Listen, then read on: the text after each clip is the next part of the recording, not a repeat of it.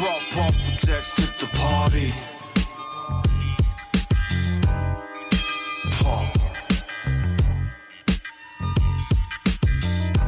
I brought the party.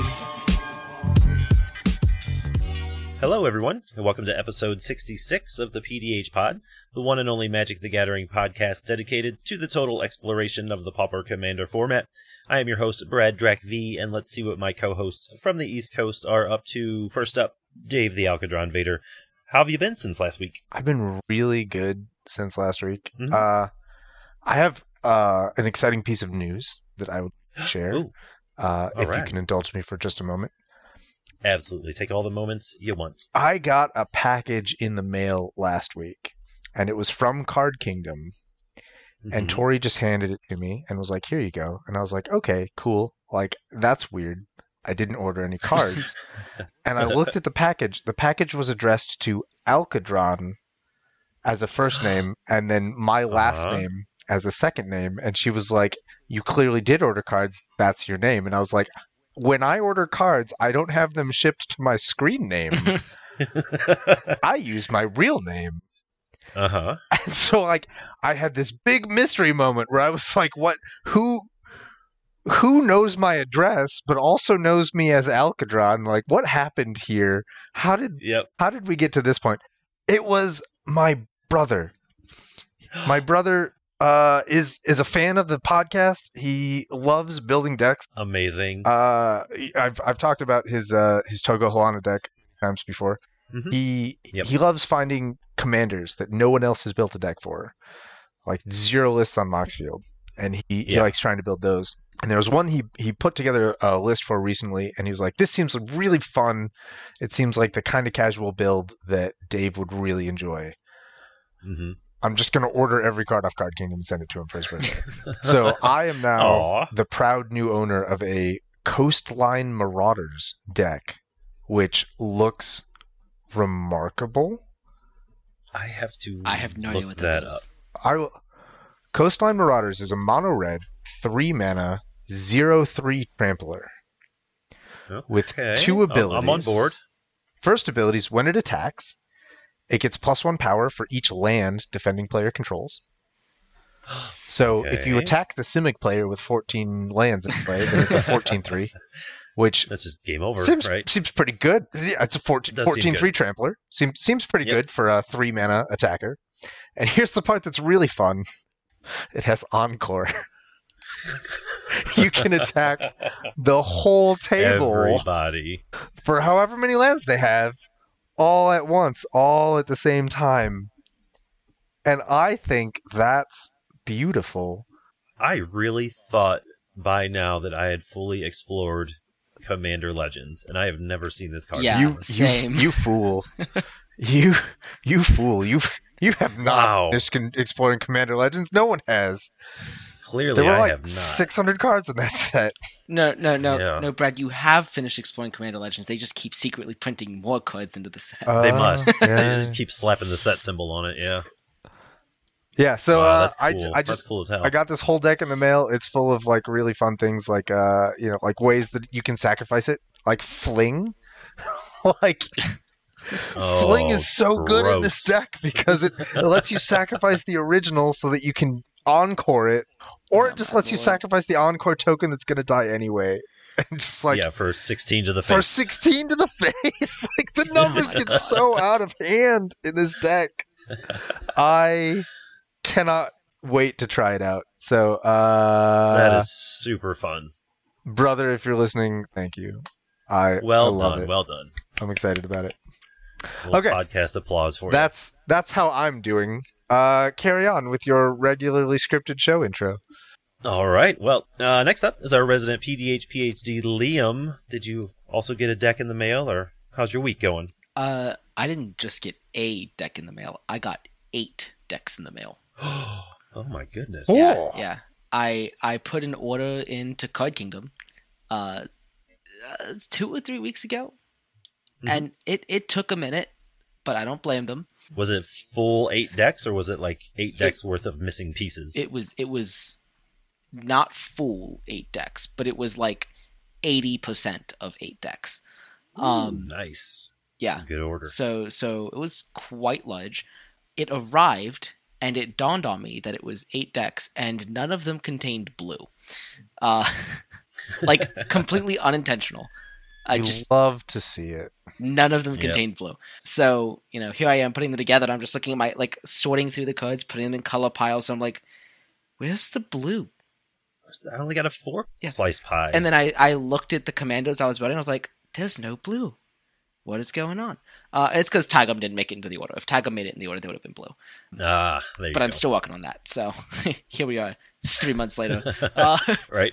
um, yeah, so yeah, that that was that was what I got. Uh, Card Kingdom didn't have everything, uh, so I I did have to go to TCG for like twenty ish cards. Mhm. The one package of two benevolent bodyguards because they could not like Card Kingdom didn't have them. They haven't had them since like April, and they could not get into a TCG direct package without being like four dollars a piece.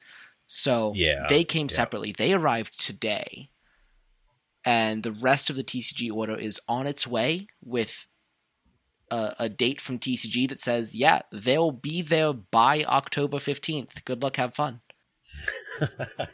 So yeah, See you later. Yep. It's like nice. cool. Ordered on September first, arrived by October fifteenth. Yeah. Thanks, Just in time TCG. for uh, Halloween. Yeah. Thanks, TCG. Love Yeah. it. Um, what are you, what are you doing? Sending a like a carrier to walk? Yep. I Whatever. It's the Pony Express. Um, it's this Bill the Pony Express. true snail mail. Uh, but yeah, so it's exciting. Awesome. That is good, good stuff. Uh, we got a fun main topic this week, but as usual, we got to do a little bit of housekeeping. If you like the show and you like what we're doing here, uh, consider supporting us over on Patreon at patreon.com slash the PDH pod. Uh, by being a patron, you get access to the pre-show, which is usually, uh, as of late, it's been about an hour plus of recording, basically like a little bonus episode each week. If you're interested in the history of our concert going and heavy metal listening, uh, resume, you should, you should sign up for the Patreon. It'll be, uh, the pre-show will be posted tomorrow evening along with the episode before it goes live to the public. And you also get show notes so you can follow along with what we're talking about on the actual episodes. Uh, and then lastly, as a patron, you get access to the PDH Pod Discord server where you can chat with us. You can chat with the uh, other patron families, uh, family member, family members. Uh, you get help with your decks and uh, just have good conversations all the way around.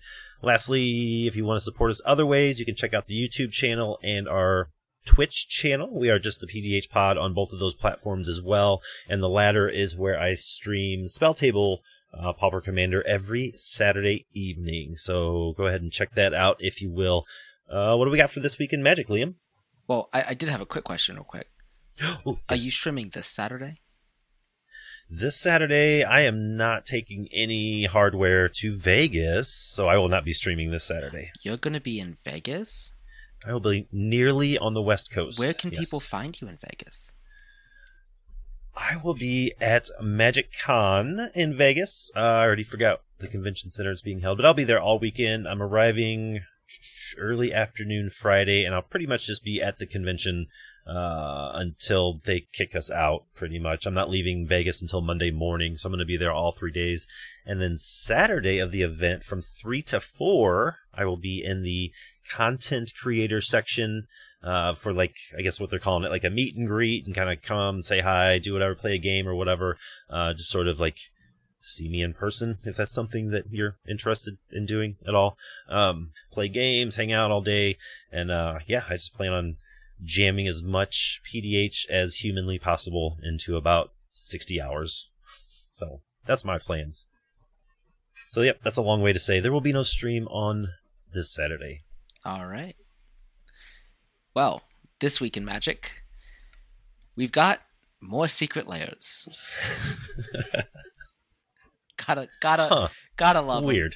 Um, Gotta love them. there is a John Avon artist series Secret Lair that was spoiled uh, and will be released on October second ish.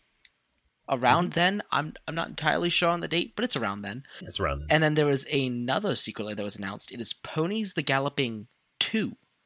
Uh, Two. This is completing the cycle. Uh, it is see if I can do this from memory. Uh, the Apple Jacks one, um, Flutter Flutterfly, Rainbow something Sparkle. I um You got Applejack and Flutter Shy. Yep.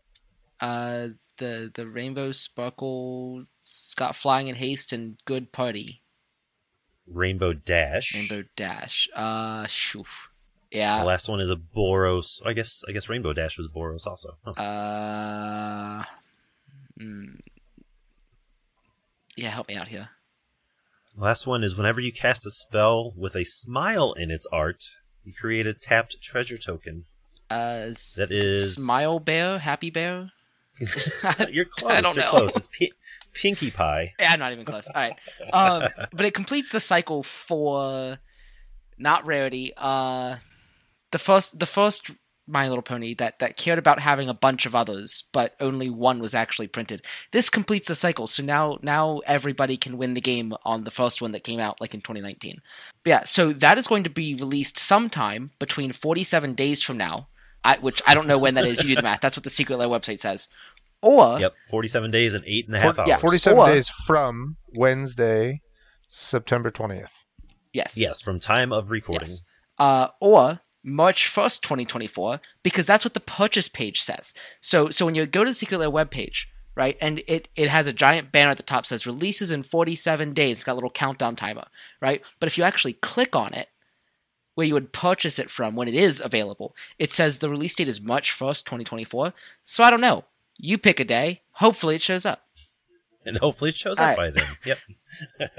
I don't know. It's Secret Lair. You figure it out. Um, Yep. yeah, that's That is their uh, unofficial slogan. yeah, that's this week in Magic. Awesome. Sounds good. I'm actually pretty stoked for the uh, John Avon Secret Lair. I don't know if I'll pick one up, but it just it's cool that he was able to uh, have his own series. He's one of the most uh, popular MTG artists, so I thought that was pretty neat. yeah I, I think it's i think the artist series is great like i like i was i was talking in the this the discord this week like of of all the Secret Lairs that they do some of my favorites are the artist series where it's just you get a, Yeah. a classic or a modern artist uh, or sometimes even a newer artist who just comes in picks four or five cards tells their own little mini story gets new artwork on some cards maybe a common maybe a mythic you know whatever they like hmm and and just goes to town with some just absolute gorgeous artwork on just a basic magic frame. Like I don't Yeah, need all the yeah, bells I'm and whistles and flares with every single Secret Lair. Right. Sometimes it's just all about new art that's really good. Yeah. I think it doesn't have to be the VHS VHS cassette Oh my holder god, don't even. baseball cards and all that crazy stuff. Sometimes it can just be really good art. Yeah. It's silly, you know, but uh, I feel like that's how they started anyway. Oh, all right. Well, thanks for that, Liam. I think we're going to move on to the main topic here. Uh, sometime recently, I don't know, maybe last year, time is kind of fake. I think that's what we've decided here on the PDH pod. Uh, we got a pretty interesting and entertaining listener question from Average Kobold, and we decided to turn it into a full fledged episode. So this week we're going to take a little bit of a breather, be a, little bit of a uh, um, a light-hearted approach to uh, all of our serious Pauper Commander talk, but we're going to have some fun and possibly some controversy here as we talk about PDH pet peeves and hot takes. I think that's pretty self-explanatory. We don't need to go too much into depth there. Everybody's got them. Everybody's got opinions. Everyone's got hot takes and pet peeves. I think we're going to start sort of on the. Um, we're going to work our way up in positivity. so we're going to start with the peeves here. Uh, Dave, do you want to start us off? I would love to start it off. Uh, the first peeve we have on this list comes to us from Ryan, and it is uh, the king making situation. Uh, I'm going to read what is written here so that no one uh, is misinterpreting. Well, I mean, all, all of you listeners can misinterpret this however you want. Let it not be said that Yes, I have feel free. misinterpreted Ryan's words. uh, what Ryan says about kingmaking is while it's socially and tactically complicated and sucks to be in that position, the answer is to do nothing and hope that the situation changes for some reason. It's surprising how often circumstances do change in unforeseen and unpredictable ways. And that situation that he's referring to is when usually when one player has been eliminated, there's uh there's three players left in the game. And you are in a position where you could attack player A and then die to player B, Or you could attack player B and then die to player A, but you cannot kill them both. So the the king making scenario is like when you have to choose which of these players you are going to attack and kill. And Yep. and you're by do, by making that choice, you're essentially choosing which other one wins the game. Yep. And uh, I do think that that's moderately frustrating. Uh, I think that sometimes like doing nothing isn't the answer.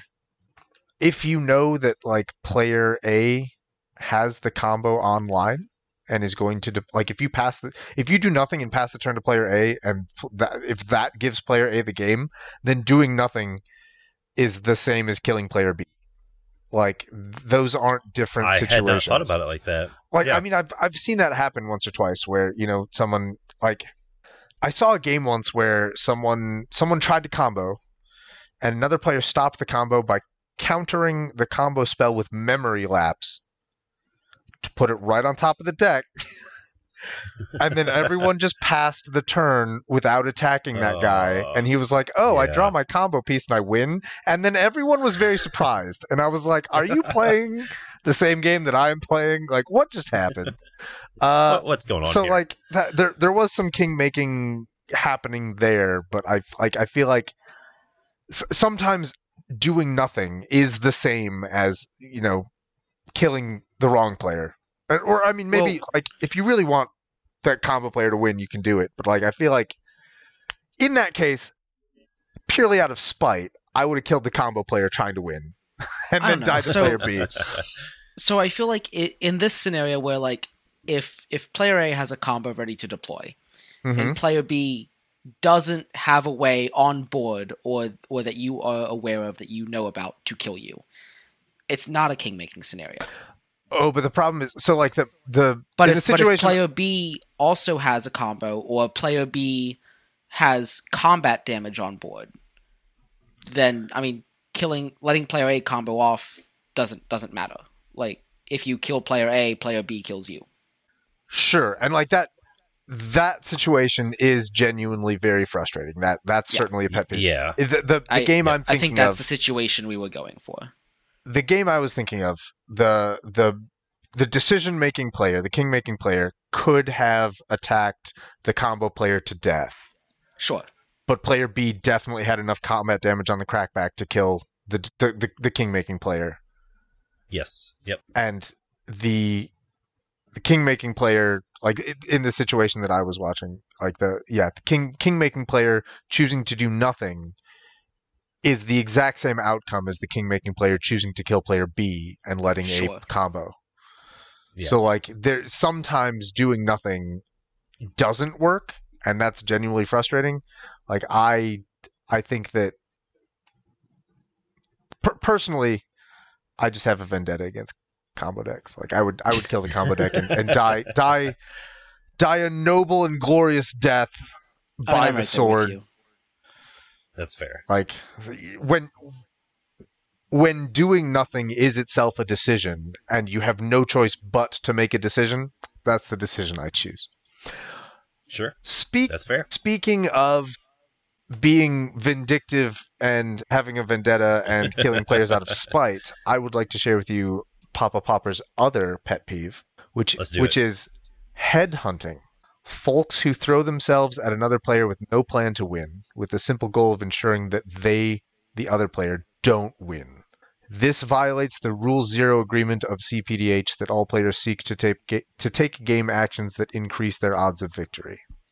What is what is this pet peeve? How does this translate to you? Like how you know, since none of us here really play a super amount of CPDH, how does that translate into our normal games, our normal pods of players? I think that so in in in CPDH land, I think that there are certainly times when this happens, and it is certainly very frustrating. I also think that sometimes people are sort of like tossing this word around much more liberally than I think the word warrants. Like if someone The the the head hunting the word? head hunting. Like so, sometimes, like if I sit down at a CPDH table and my opponents are Abdel Candlekeep and Boggart Ram-Gang and Secret Door, I'm going to throw literally everything I have at the Abdel player because I'm I'm I think that is me taking game actions that increase my odds of victory because I think that that person is categorically the biggest threat. And like yeah, I'm yeah, the threat at the table. right. Like I love Boggart Ram-Gang. Sweet deck. Secret Door, dope as hell. They're not what's gonna kill me. Abdel is gonna kill me. Right. Like if I do this and then Abdel says, You're headhunting me, why aren't you attacking the other players? Like I'll be like, I I don't think you're using that word. I don't think that word means what you think it means. But like so like some teams so I guess my concern is like if if someone sits down and says, you know, I've played against you before and you won that game, so I'm gonna make sure that you don't win this one.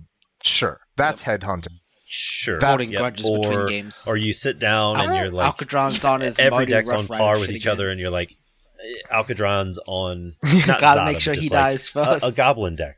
And I sit down, I'm like, I hate goblins, so I'm killing Alcadron Sure. first. Sure, sure, sure. What? yeah. Right. so like there there have been games where I've sat down with strangers and someone like I've just been like completely played out. I've had nothing, but people go like I don't know the rest of you, but I know the name Alcadron, and that scares me. I'm gonna kill him, and I'll be like, you know, like that's fine, I guess. That's that's fair. Like, sure. I, I if if this is the reputation that I've cultivated, then I've I'll, I'll I will happily make my peace with that. But um, right. So like th- there is there are times when this is like you know really crappy and like it's no good to do and it's no it feels real bad to have done to you. Like there there are Yeah. times like Liam mentioned holding grudges and I I want to in defense of grudges. There's a lot of like bargaining and table talk and like politicking that goes on in a game. And if uh-huh. someone if that is happening to me and someone betrays my trust, I will absolutely yeet them out of every single other game I play with that person first, and I will feel zero guilt about it. Like if I- sure, yeah, because that goes beyond the table. I Right. think. If someone if someone just straight up lies to me, or like makes an agreement with me and then breaks it, like th- there's there's no more there's no more trying to win While in the next while game. There's I trying to make that understand person lose and agree in the next. with the sentiment, Yeah. I have zero I zero patience for believe that. does fall under headhunting. zero Yeah, tolerance. So like in Yep. in that sense, I will absolutely hold grudges. Like that's that's the price of lying. If you if you lie, Now, As long as you're not doing it in an unsportsmanlike manner. Like if you're also calling the other player slurs, then we can kick you out for that. sure, but Now- I'll when headhunt about it. Like that's fine. Like yeah, yeah. is a judge gonna kick Yeah, me out you for can- doing it? Like right, it's not against the rules. that was hundred percent headhunting. I, sure, yeah. I my plan was to not do that. So uh, I think I'm safe. Whoa, whoa, whoa, whoa! Now, now, when when Sniff went after Scooby Drew in Detroit, was that was that headhunting or was that just straight brutality? no, Sco- Scooby Scooby deserved it. Scooby knew exactly what he was doing. He brought he brought a damage prevention deck into a game with Sniff. Like yep, sure did. there's only there's only one way that ends. Everyone knows it. Like Yep.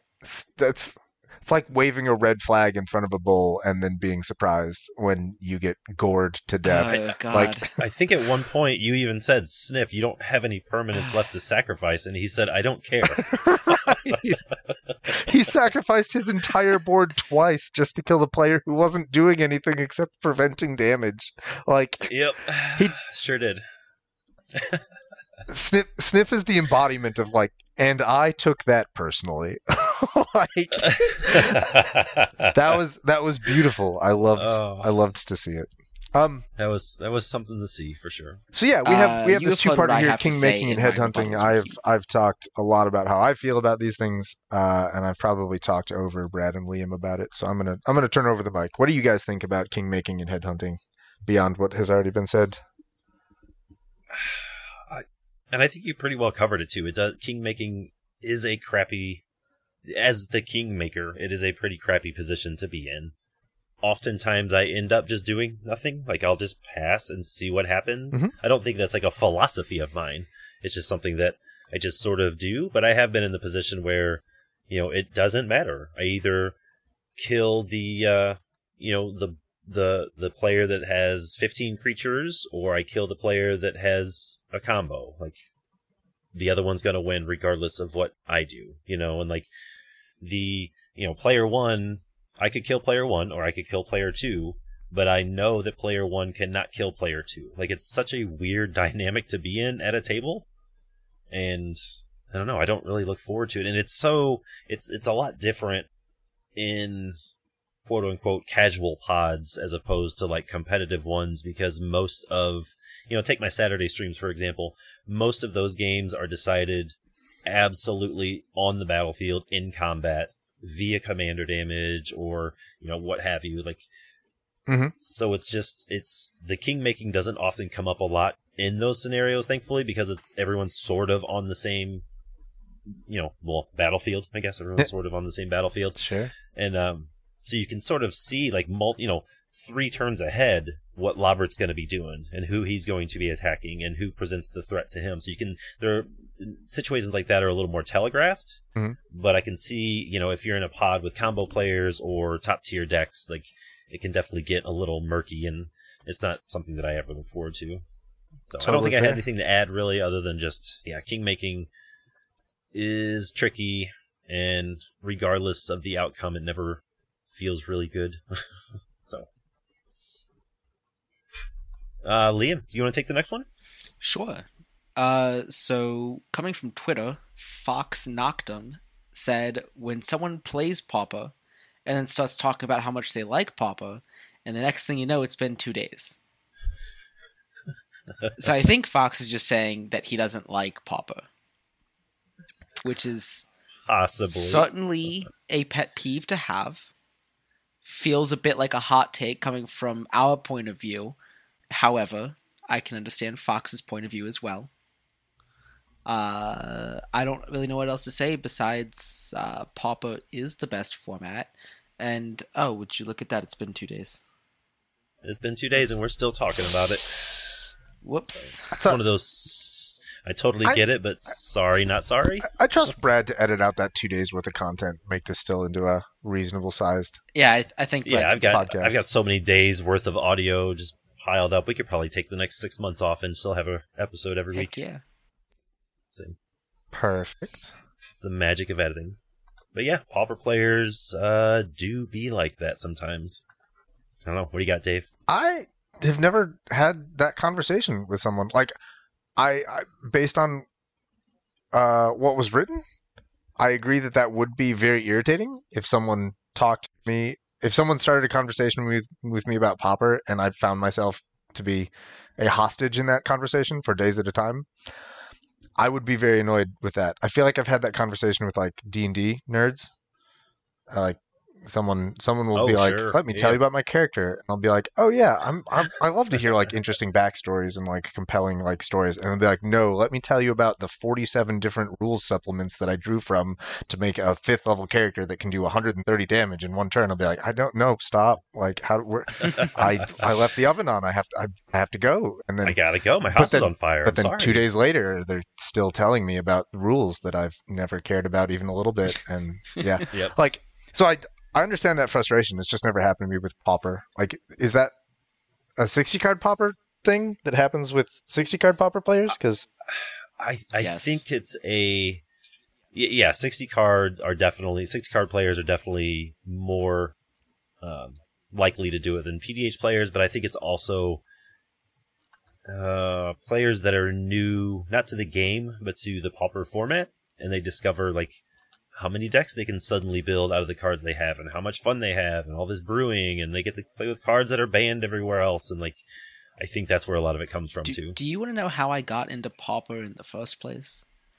One is of it a these two day people- long conversation? Yes, Probably. it Sweet. was one of these people. Uh, I love him and hate him. uh, it wasn't me. No, it was not you. Yeah, that kind of narrows it down. Yeah. Yeah. Just one of the other seven people in the world who play Pauper. That's what it feels like. Oh, one of the people who does this. Sorry, I thought you were saying one of these people who's currently on the podcast with me, and I was like, uh, I No, feel like I know who you're talking about if you're No. trying to be subtle. no, one of one No, of no, no, the no, no, kinds of people who No, does it. I see, uh, I see, I see. One of the one of the two day people. I think his name was Rob. I'm not entirely sure. He went to my college, so yeah. He had like a whole battle box that he brought like every day, and I just yeah. Oh, oh yeah, I he just wore you I was down. huh? playing sixty card before Blue Monday. yeah. Nice. I was so happy when Blue Monday came. I was so happy. Yeah, that that is a very uh, so happy. divisive, yeah, div- divisive holiday in the pop. I world. enjoy Blue, but to an extent. yeah, I didn't enjoy it that much, so I, I was pretty happy with it. All right, let's move on to another peeve here from J Robad, also on Twitter. Uh, although this is not strictly limited to PDH players, normal EDH players dismissing a PDH deck as being an easy target at a table full of normal decks. Uh, my decks would like to have a word with anyone that thinks that because I've one shot people countless times before. I have, I, I, I agree. That would be totally annoying. That would be a pet peeve of mine as well. I just, I rarely get to play PDH in person, let alone at an EDH table. But I know, I know Liam, you've done that quite a few times, and Alk, you've probably done it too. Like I can imagine that the, especially if you're playing with people that you don't really know or complete stranger, uh, complete strangers, you probably get some looks, some sideways glances, like, "Oh, all commons, huh? Like, huh, what's this guy doing?" Like, is that just sort of like normal, or So I almost, whenever I'm playing in person, it's almost ex- exclusively this way.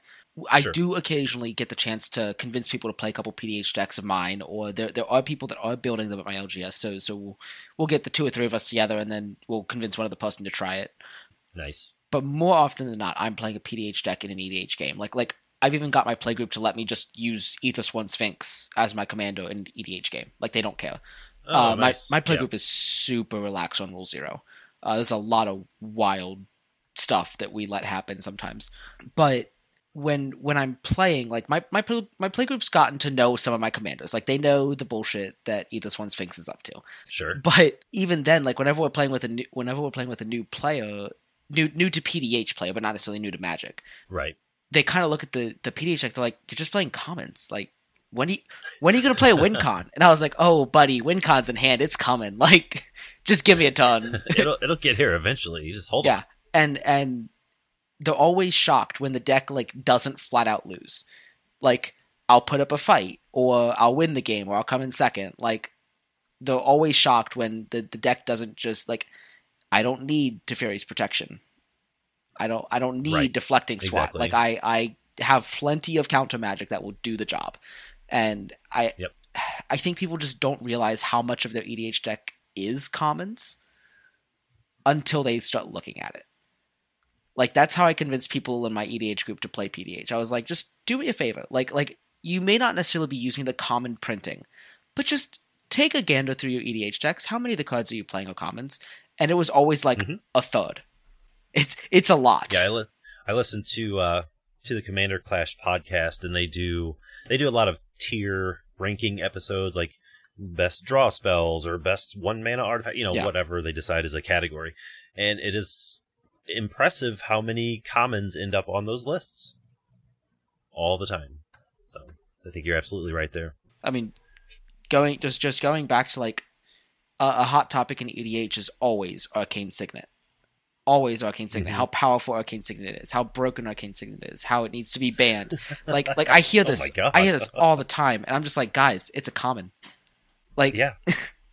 you can play it in PDH. You just can't play Sol Ring. like yeah, it's so great. Yeah. what do you think, Dave? Is that a is that a I- peeve of yours? It's the opposite of a peeve of mine. Like, Uh-huh. If I sit down with a PDH deck at an EDH table, I want to be underestimated. I, I mean- want I want people to look at this deck like uh, he's not a threat. It's not a problem. Like I've done this a couple times with Zada. I have a I have a Zada deck that has no sleeves, and and I sit down and I start bridging the cards like. And everyone's like, "What are you doing?" And I'm like, "It's fine. It's all commons." And go, "Oh, whatever." And then they just ignore me for like five turns. And then I'm Oh, like, that's a bad also, I'm attacking for 372. And they're like, what? You mean Wait, 37? I'm like, How? no, 372. I did the math. So I, I love that that's just uh, a shock. I mean, I love it when they're not expecting it. I definitely Yeah. like the shock that comes from from yeah, this is an all commons deck, right? Like like I, I enjoy the shock or or the, the curiosity that you'll get. But there is something to be proud of when you make your EDH playgroup scared of an Ethersworn Sphinx. Yeah. Like to the Oh, to the point that someone else's uh, Silas Renn and uh, Tymna artifacts deck that has an Ethersworn Sphinx in the 99, it has become a kill on sight 99 card. Like, must be killed immediately because there will be BS that happens with that. Nice. My, my Pauper Commander deck has made that cut an instant kill in my EDH play, play group, and that's fascinating to see that dynamic. Yeah, yeah. I mean, like the the first time I play Zada, like I want it to be a surprise. I want people to Right. underestimate it and being like, "What is happening? How did I 372? Like, how? Where From does that come from?" And then, Right. like after that, people being like, "Oh, it's the Zada deck. Like, we have to take this seriously." That that does feel really good. Uh, yeah, Like- I, I yeah, I can see that for sure. But I mean, like, I, I wouldn't say either's a pet peeve. Like, if people kept on underestimating it and just kept on handing me wins, I'd be like, okay, like, I I can do this all day. and then, like, um, like when they stop doing that and start taking it seriously, that that also feels good. But it's it's not like something that I need to have happen. Sure, sure, sure, sure. But yeah, that nice level of vindication or Yeah. yeah. Oh, Dave, you want to take the uh, last peeve on the list? Uh yeah. The last peeve on the list comes from Scooby, and it is the feeling that some PDH card staples could use a reprint because of pricing will never get a reprint because they are not EDH staples, and there are cheaper, worse things that can just reprint to put in precons. So So it's like saying we're never going to get a snuff out reprint because they can just keep reprinting Doomblade That's exactly the first uh, comparison I thought of. Yep. because snuff out is a ten dollar card and they don't want to put ten dollar cards in precons. Yep.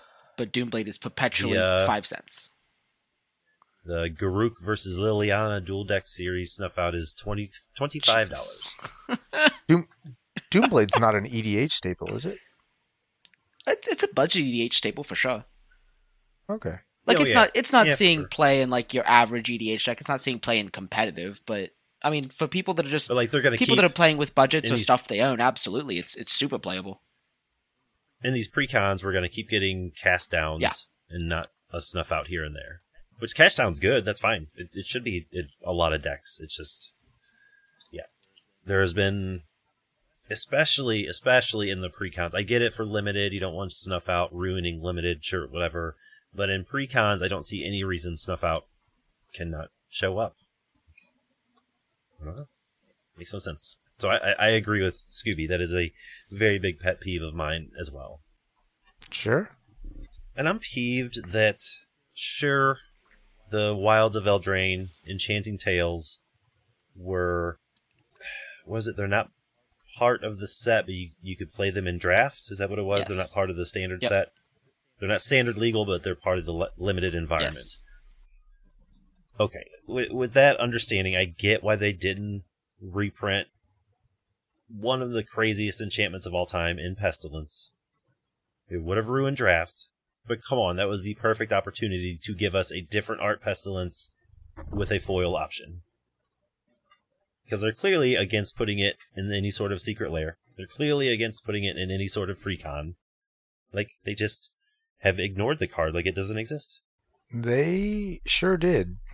I just want the Kev Walker art with a black border. And an yeah, old frame. Exact. Sure. Yeah. Totally fine. Yeah. Like, I don't get it, and it's not like it's some random card that only Pauper Commander players play with. Like, it's all- it's everyone knows this card. It is iconic to Magic. I don't know why it hasn't seen a reprint yet. It's not the you know it's definitely a feels bad card sometimes, and it's a very powerful card to have at common.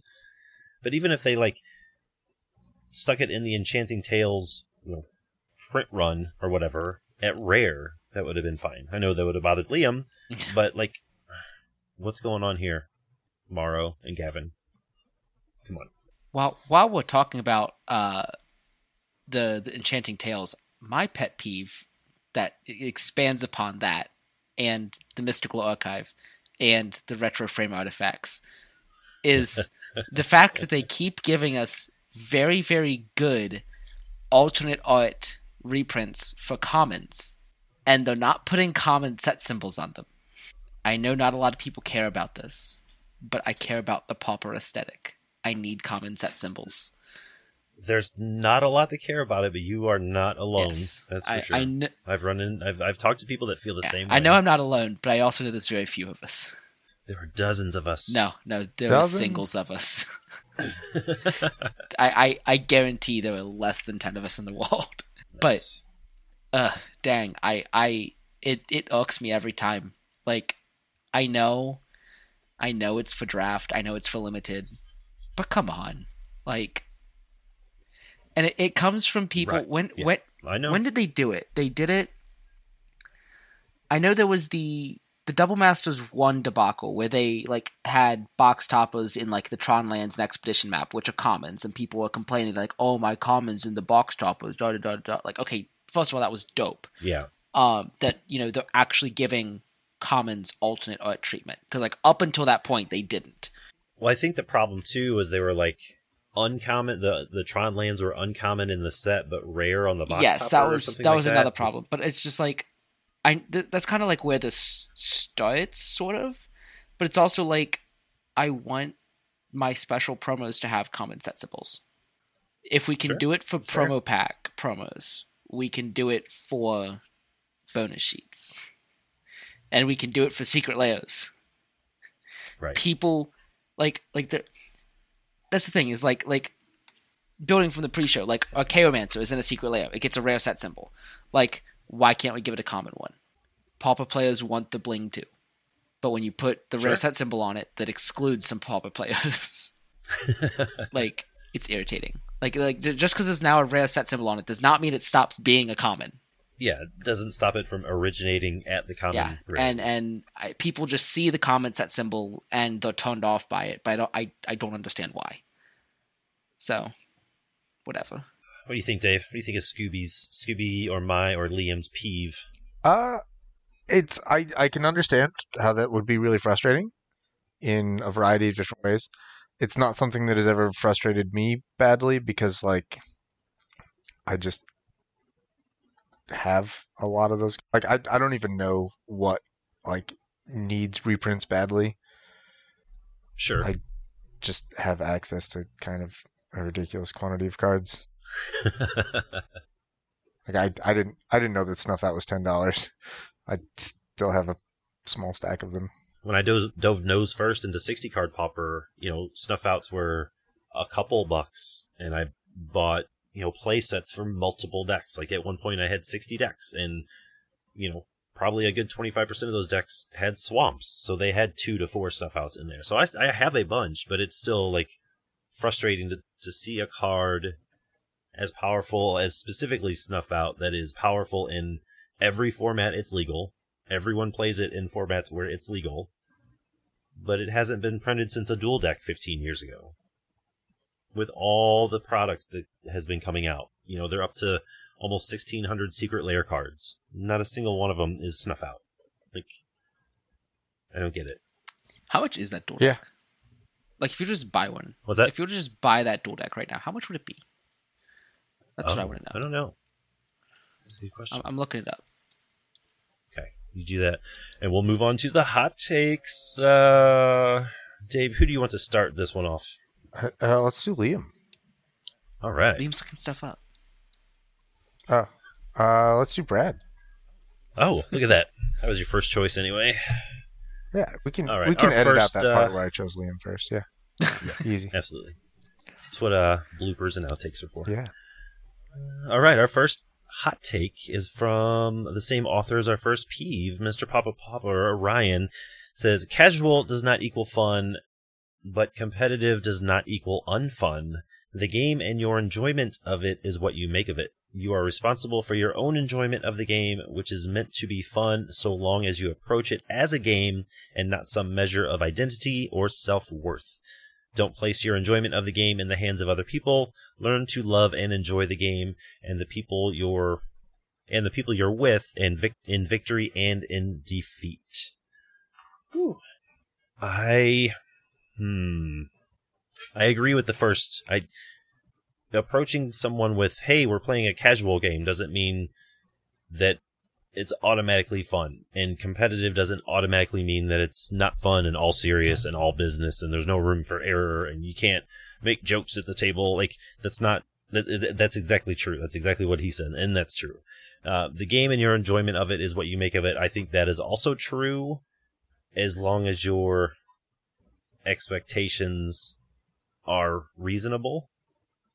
Like if you just run up to a hyper competitive PDH tournament with your what did you say earlier, Boggart Ram's head or whatever, whatever that creature was, sweet.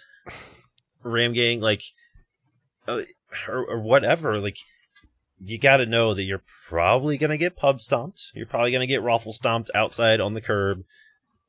And if you're if if you're still to have fun with that, then great. But don't like a lot of people, and I think this goes outside. This goes just for the game as a whole and sports as a whole and card games as a whole and just board games as a whole. Like I think a lot of people hang too much uh, of their fun on winning, and that's something that I've seen, and I, and I struggled with it too, coming from a sixty card one v one format where sure it was fun to brew and it was fun to play games and it was fun to sit down at the LGS and and play but like the only times you really get to play is when it's a league or when it's an event or when it's a paid event or when it's a league online or a challenge online or a tournament and the fun does come from winning. Like it's hard to enjoy high stakes games like that.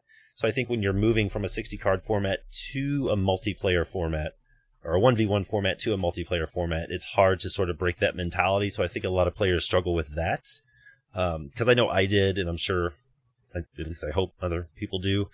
But I think it's your fun should come from yourself, from your expectations. Don't get them too high. Don't, you know, you kind of understand what you're going into, getting into at each table, at each deck, at each player with, with the tables you're sitting down at. But uh, overall, I think he's I don't know. I don't know if this is a hot take necessarily. It's a good take. It's I, probably a take that a lot of people need to hear. I to me this feels like a counter argument against an argument That's fair. that I am not hearing anyone make.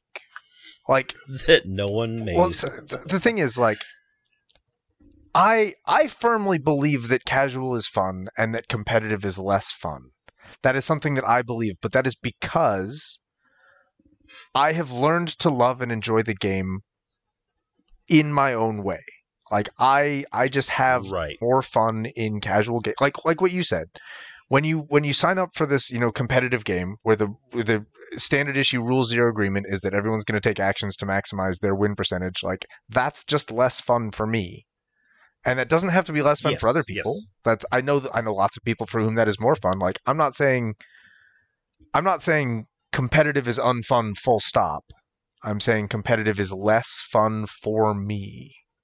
So I'm not I'm not sure I, who's I, making this you. argument that competitive is unfun full stop. Well, I mean, maybe the pals are. I'm not sure. Yeah, like but like uh, are, maybe we shouldn't take them seriously when they talk about competitive. Like this feels like yeah, I I, I don't know. Yeah, maybe there's just my my perception, and I'm I'm the same way you are. Like competitive just isn't as fun. Not that yeah. there's not fun to be had in it, not you know anything like that. But I maybe in my mind, or maybe the way I play, there's just less room for fun in a competitive setting. Yeah, I think that that's completely fair. And so like, yeah, I because a lot of what I find fun in casual is the ability to self-express when I build a deck or you know, do these silly things, these janky things, these goofy commanders, these silly combos. Like, I don't play infinite combos in most decks because I don't enjoy them, but that's fun to me. Like, infinite combos are not fun. I don't enjoy playing them. I don't enjoy losing to them. Like, mm-hmm. they're just not fun. So, like, to me, kind of like what you were saying, to me, a competitive game, a CPDH game is less fun because I know, even if I don't know the decks going into it, I can pretty well bet that I'm going to face a deck or lose to a deck that I generally don't enjoy. Whereas yeah. in a casual pod or even a high, you know, quote unquote high powered pod, I'll lose to some crazy monstrous creature deck. Like I we we I, it just lost to Be Fine with his um mon- Nemesis? can't the name of it. Nemesis for mortals. Yeah, with the Nemesis, Nemesis of Mortals, of with Mortals. Monstrosity. I've never played against it, and I lost to it, and that was cool because it's never happened before, That's outstanding. and that's what I that's what I find fun. Yeah. So, yeah, for sure. and then uh don't place your enjoyment in the hands of other people. Yeah, I think that's just life. Like that's just Yeah. that's just like a life lesson. I think. Yeah, I mean, th- there are there are people that I've played with enough times that I'm extremely comfortable. Like I trust them to play exactly the kind of game that I want to play, and like Yeah. mo- Mhm. mostly that's like you know the the the PDH pals, uh, the the group formerly known as the Cult of Alcadron. Uh, I've had a lot of fun playing on your streams. You know, like with with the the, the people who show up there a lot. Like, uh, you know, Brownie's great, Scooby. Yeah. Do or not not uh, yeah do. Um, Yeah, too much do. yeah And I think the Abby, the whole notion like- of yeah. oh yeah, absolutely. Abby's been a staple of the Saturday night streams. hmm I, yeah, like th- these people, like I, I am extremely comfortable placing my enjoyment of the game in their hands because I trust them to play with the si- similar set of like values and like approach to as I have, and uh, I'm about Yeah. that. Sure. Like Yeah, some completely fair. some people I have played with, and like like every t- every time you play a game, like you are giving those people a measure of control over you know what you take away from it. And like there's some people I've played games with, and I was like, your involvement in the game made it terrible for me, and so I'm not gonna play with you again. But like that's fine. Sure.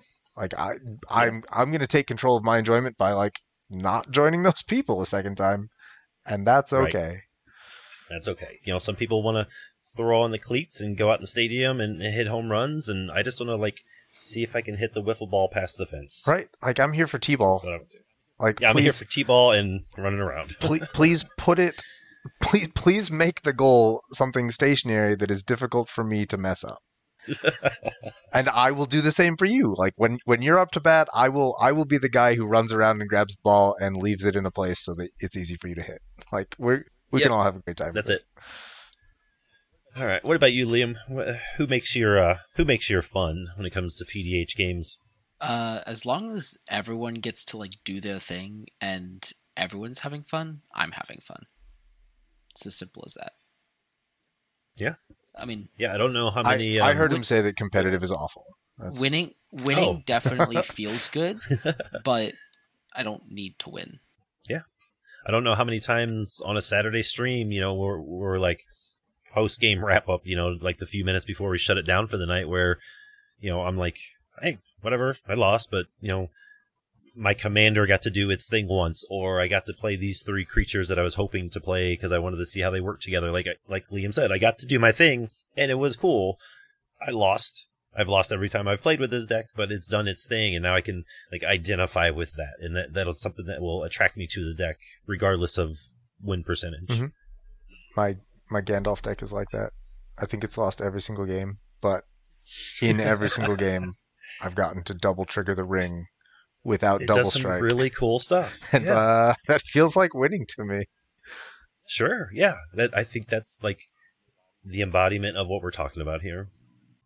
Uh, let's move on to the next hot take. Liam, did you look up the price for the dual deck? I did. So the Garruk versus Liliana dual deck is about fifty dollars on TCG Player, not including shipping, which is abysmal. Uh, Sure. but the two decks combined, if you were to just buy the singles, total about like 45 dollars. With the only cards being of note being Snuff Out from the Liliana deck and Rancor from the Garruk deck.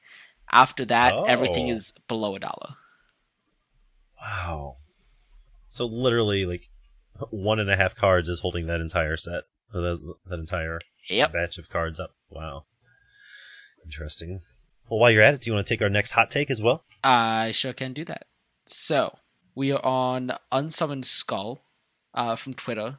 The importance of incremental advantages and synergy over powerful cards and impactful plays makes PDH fun to play, but not to watch.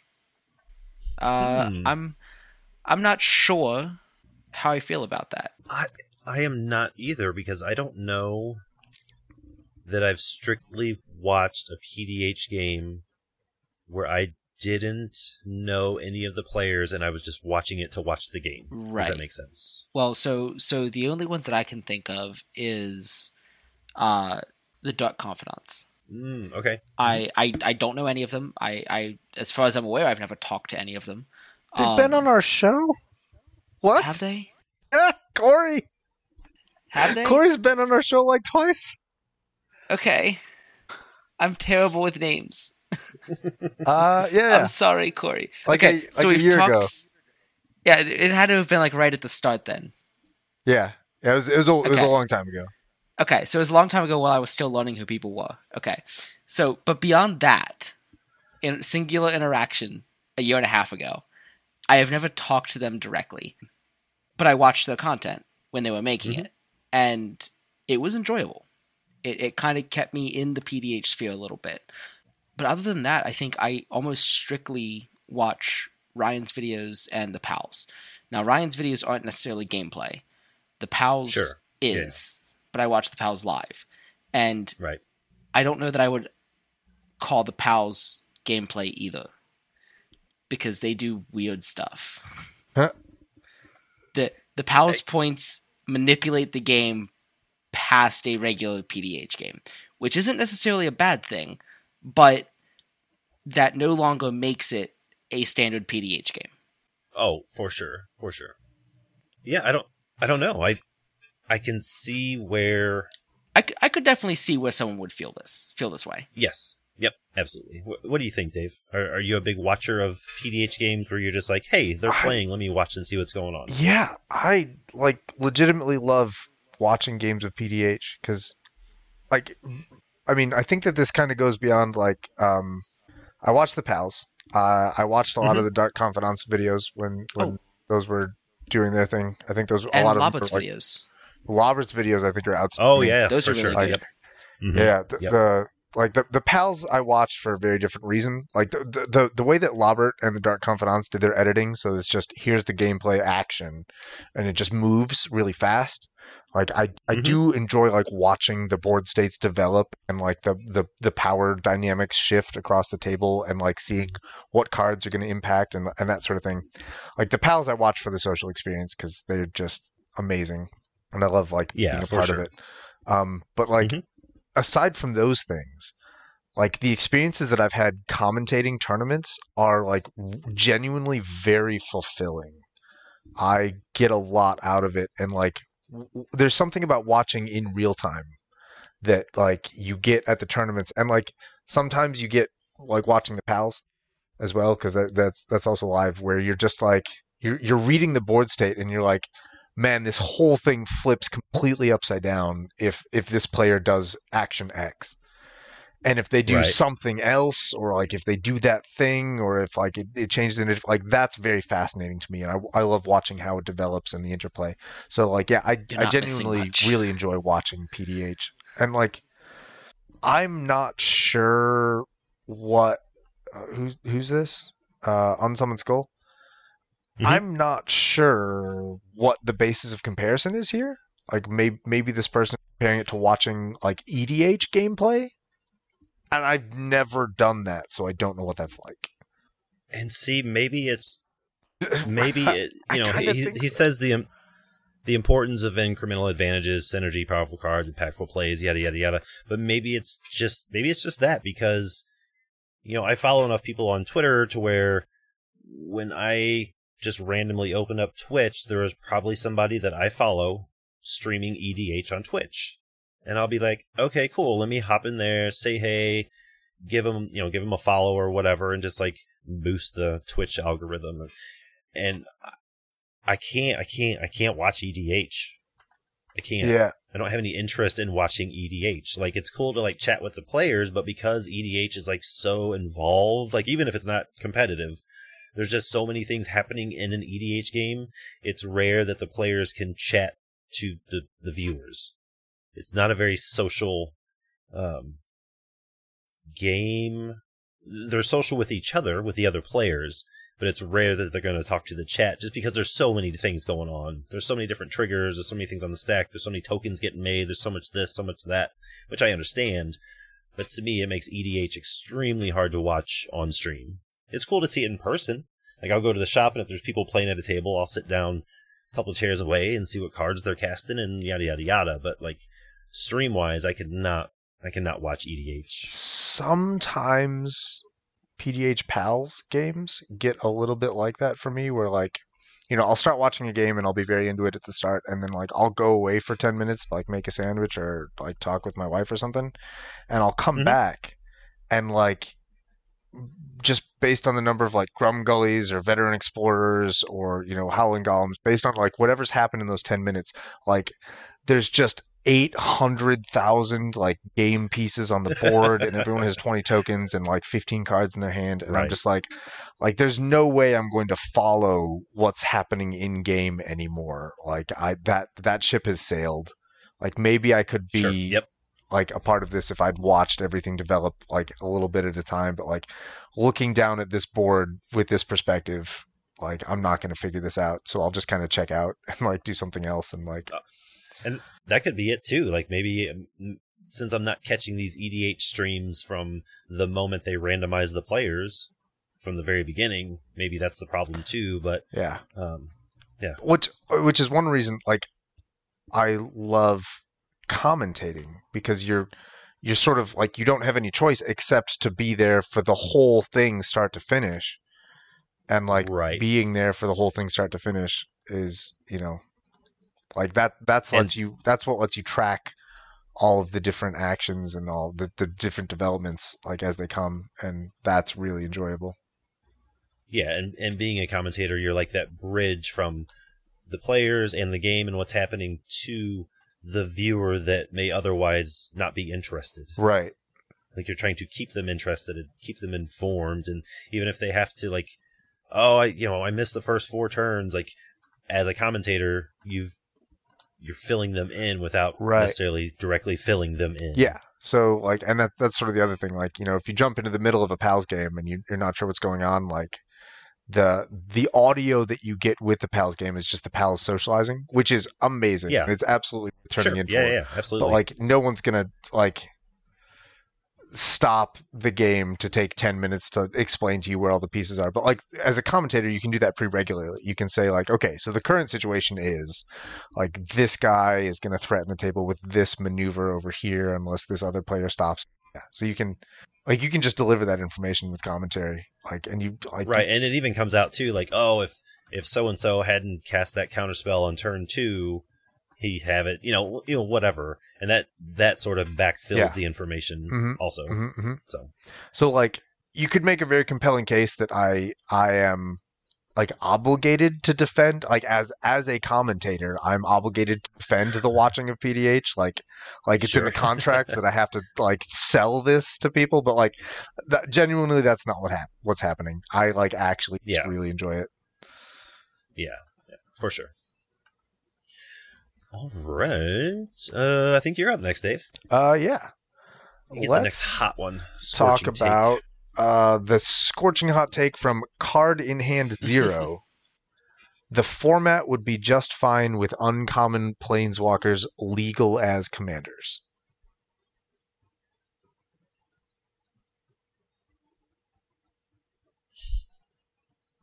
Sure. Yeah. uh, put a cork in it. This one's done. Uh, you're you are correct. Yeah. Yeah. And uh, I think it was Papa Popper who's his local play group, I think uh pre-COVID, he they that's just how they Mhm. played. Like they played with all the normal rules except the war or the uncommon planeswalkers were just legal. Like Well, they, just commanders. They had a handful of house rules. It was uh, uncommon planeswalkers. Yeah, yeah, yeah, They, like- they were using the common backgrounds were legal. They had banned Mm, oubliette and that's right, vanishing and maybe something else. I don't remember, but yeah, yeah. no, there's a. They, they they played with the the planeswalkers as legal and like nothing. The format didn't break, and uh, I will. I, I I feel very comfortable as telling you as a member of the rule committee. Uh, no one on the rules committee thinks that planeswalkers will break the format. We're not keeping them illegal because we think that the health of the meta would become damaged if these things got into the card pool. We're doing it strictly because we want to cleave as closely as possible to the standard EDH rules. And in EDH, commander planeswalkers can't be your commander unless they have that special text on it that says they can be.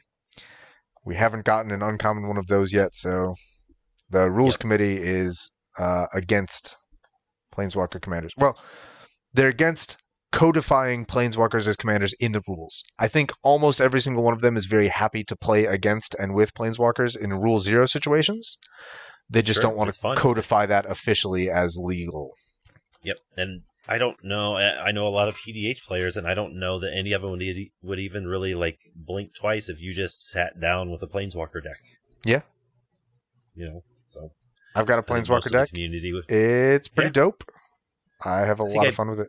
I built one because we were doing uh, Planeswalker Rule Zero stream on a Saturday night, and I think I built the Kiora, the one that cares about beasts or whatever.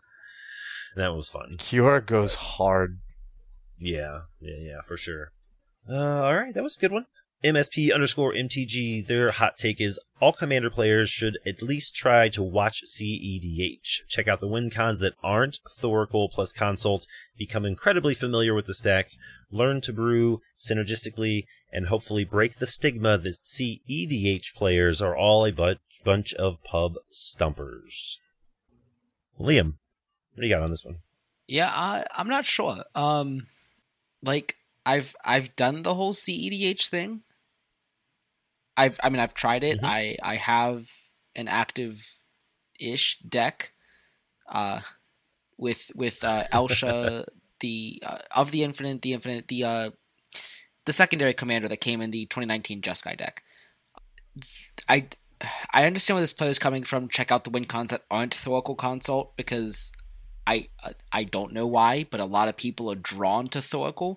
Not necessarily Thoracle Consult. Yeah, not, not necessarily Thoracle Really are. but like Thoracle specifically. I don't know why people are drawn to it. Um, yes. I don't either, but incredibly they familiar really with are. the stack. I I would just say if you want to become a better Magic player, become incredibly familiar with the stack. Like that's just one of the steps of the journey.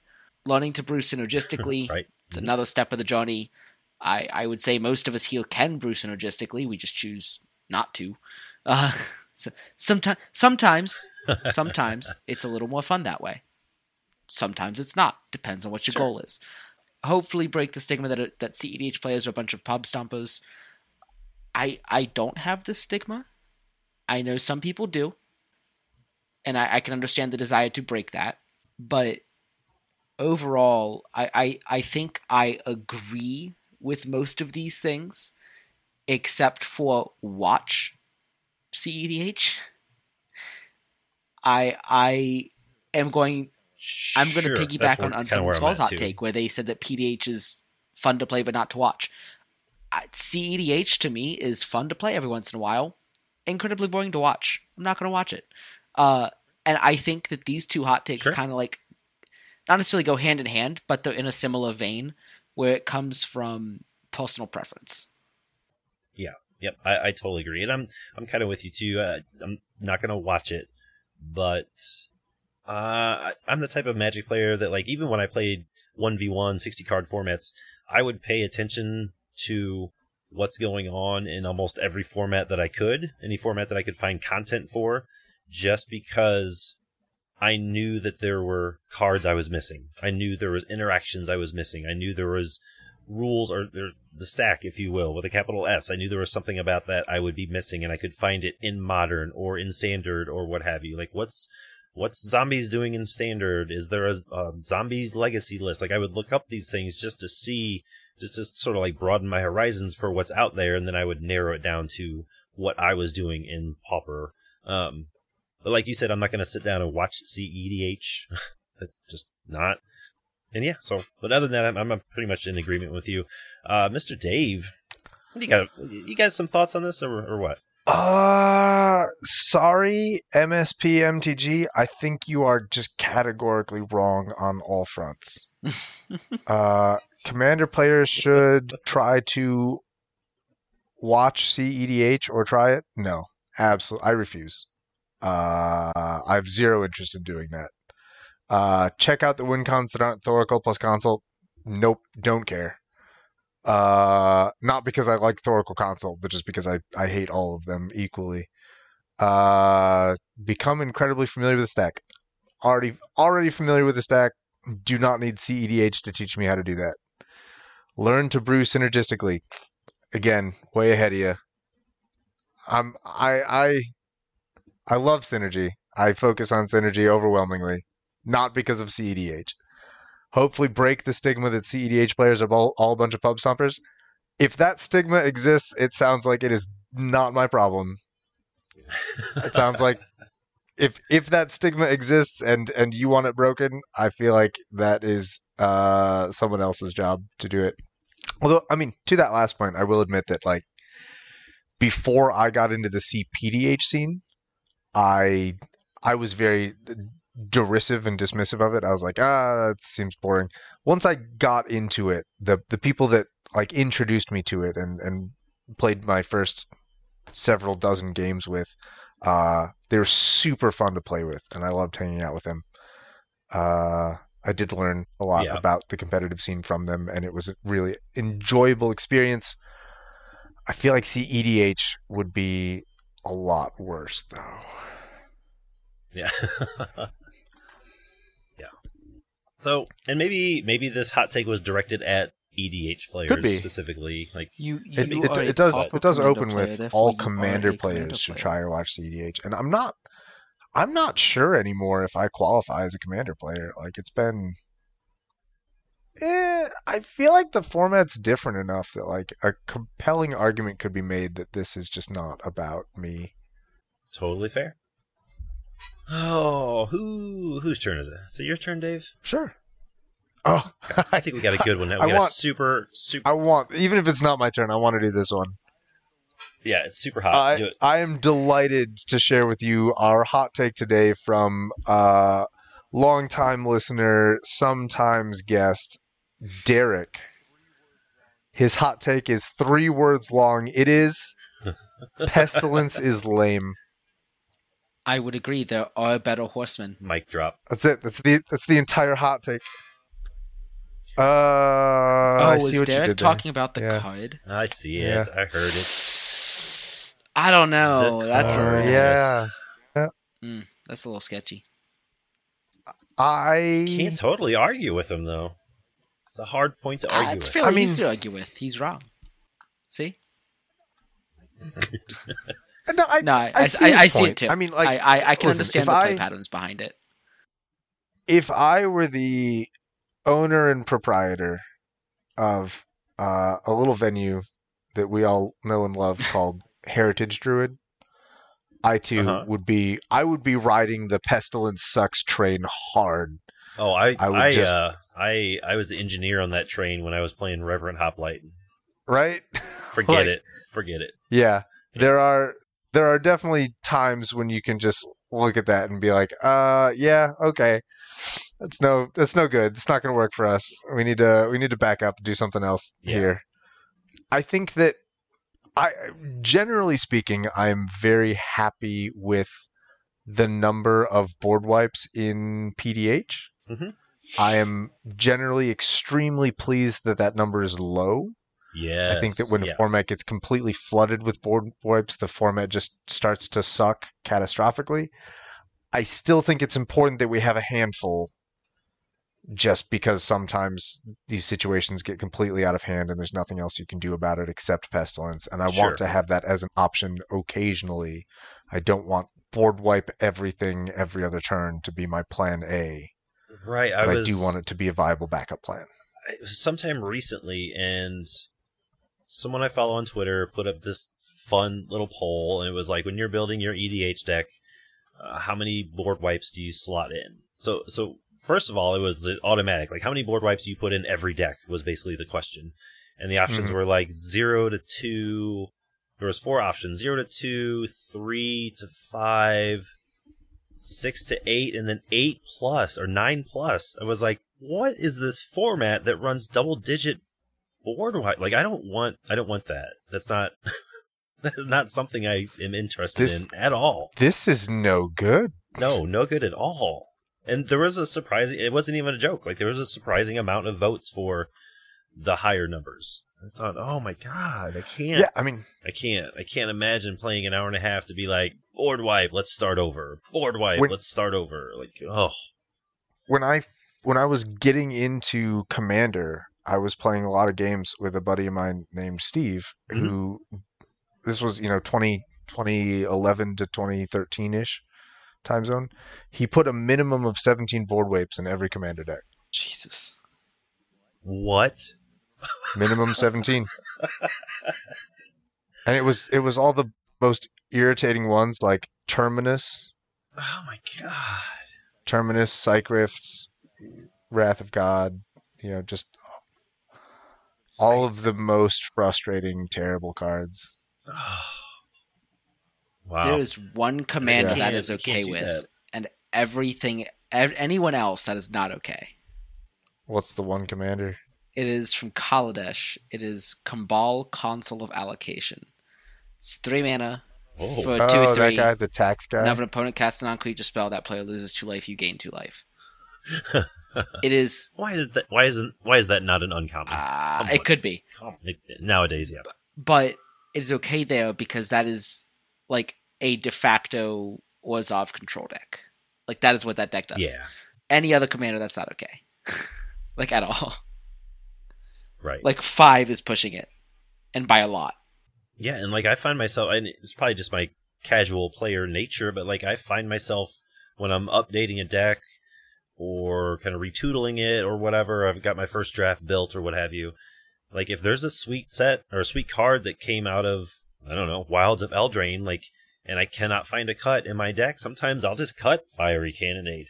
I'll just cut Pestilence, you know, because I want to play this card that is more fun to me Yeah, rather than, oops, I win because of Pestilence or what have you. yeah. So No, I, I started doing that with like Relic of Progenitus and Honored Heirloom. Yeah, I did that with. Uh, I still put heirloom in just because I like mana rocks. Uh, Sure. No other reason, but yeah, I've definitely done that with uh, relic and pestilence. I still keep crypt rats around because I don't do a lot of like reanimation or anything like that. So usually it's just like well, basically a black fiery cannonade, if you will. For the most part, yeah, I'm with you. Uh, all right, here. Let's see. So that was a good one, Derek, as always. Uh, next up, we got Dallas Walker, the proprietor, the uh, TO of Riches to Rags. Uh, Pauper Commander is closer to the type of gameplay that old head Pauper players enjoyed before the last few years of downshifts and bannings.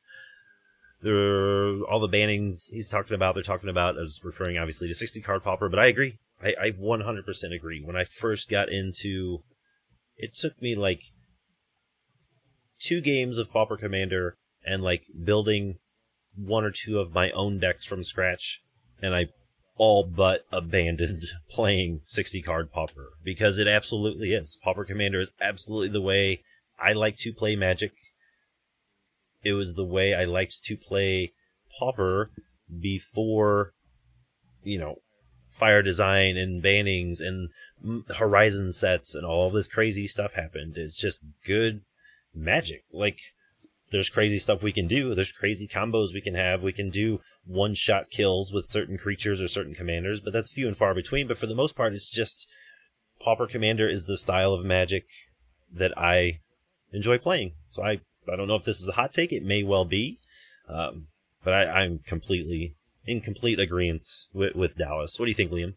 I, I think I, I am also in that agreement. I, I don't have the the olden days of 60 card Pauper that you do, but Sure. I, I, I was playing a couple months before Blue Monday, and I, I kind of have a uh, an understanding of what the meta was at that time before the double masters downshifts and double masters Right, two right. downshifts. Like just those those those double whammies of downshifts, the all the excess bannings that they've had to do because they don't play test mechanics. Like Right. even though we have those downshifts and those uh, 60 card band cards in our format, not having four ofs, being singleton, helps dilute those Huge. waters.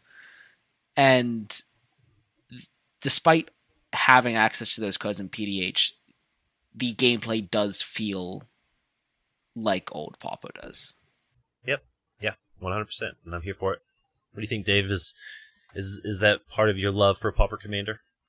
Uh, I've I have no idea what old Pauper plays like. I, this is Well, not even just old Pauper, but like just good, clean Magic the Gathering, if you will.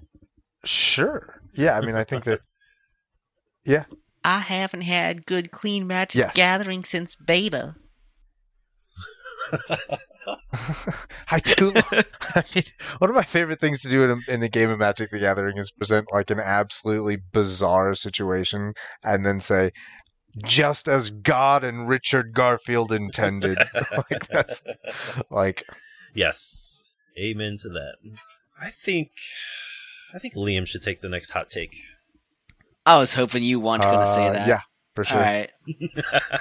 No, this one's for Liam, and then I'll, I got the one a- All right. after that. So Sniff, our used to be dear friend at the PDH Pals, oh, oh my has a hot take uh, that is the worst hot take I've ever seen. So uh, please bear with me as I, I mute some of the foulness out of this take. Uh, Tarkir is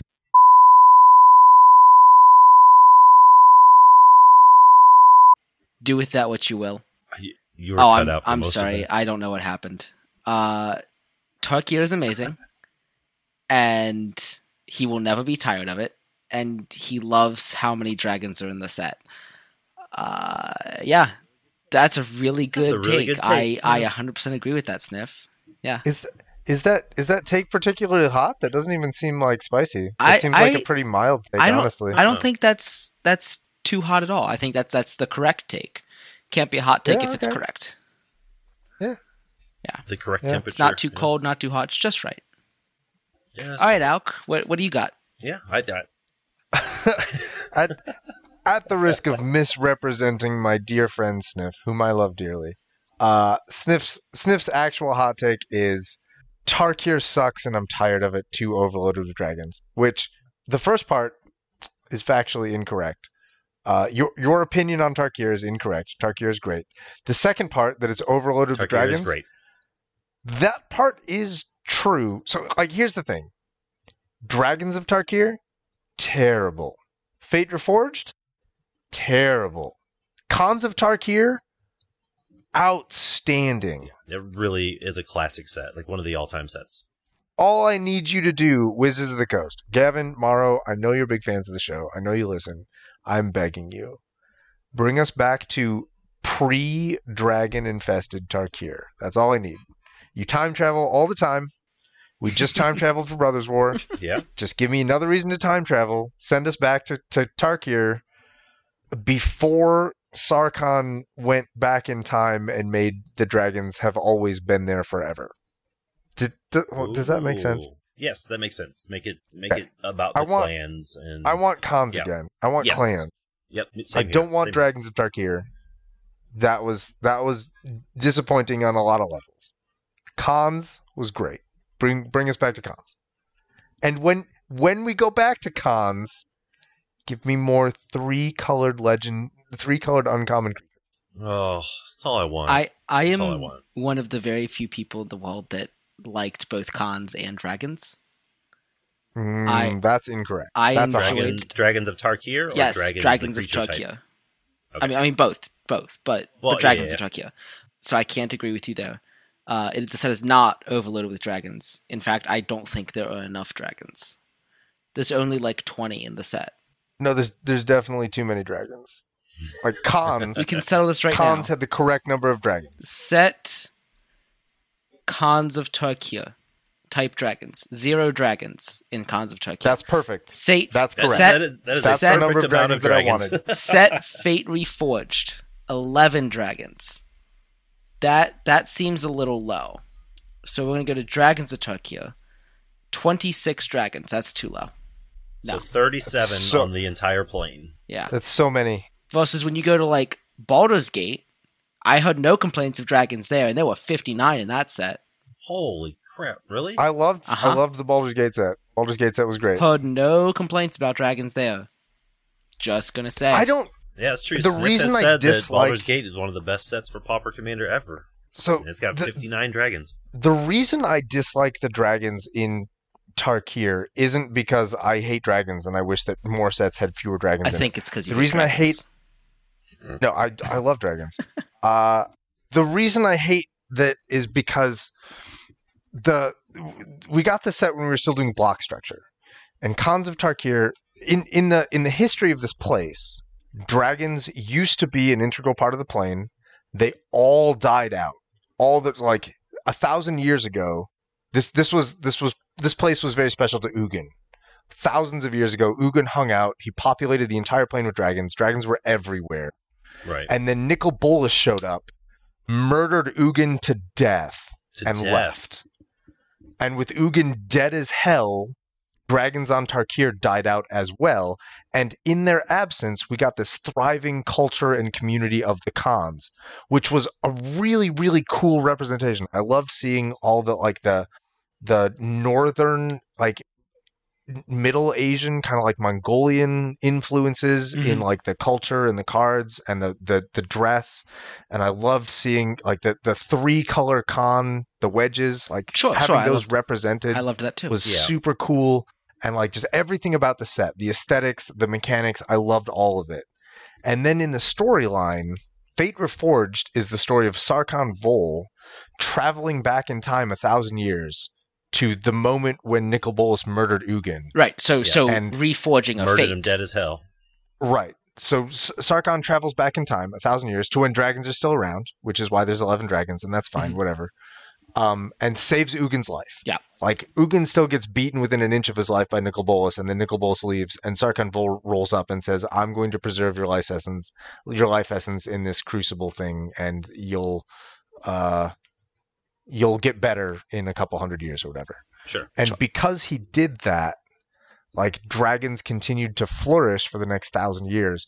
And instead of uh instead of the the world being ruled by clans, khans that are three color identity, Mhm. dragons took over and all of the dragons are two color identity. Yes. And just the the loss of all of that like human culture and the loss of like the cool card mechanics that were there oh, like Yeah. all of it was just so devastating to see, and like that I only ever got one set of Tarkir without it being dragon infested is like legitimately very upsetting to me. Please just give me another couple sets of pre-dragon Tarkir. That's yes. all I want. I think that was a very good way to put it. Like I am, I'm with you. I love the dragons. I, you know, Dragons of Tarkir gave us Savage Ventmaw. Like, hello, come on.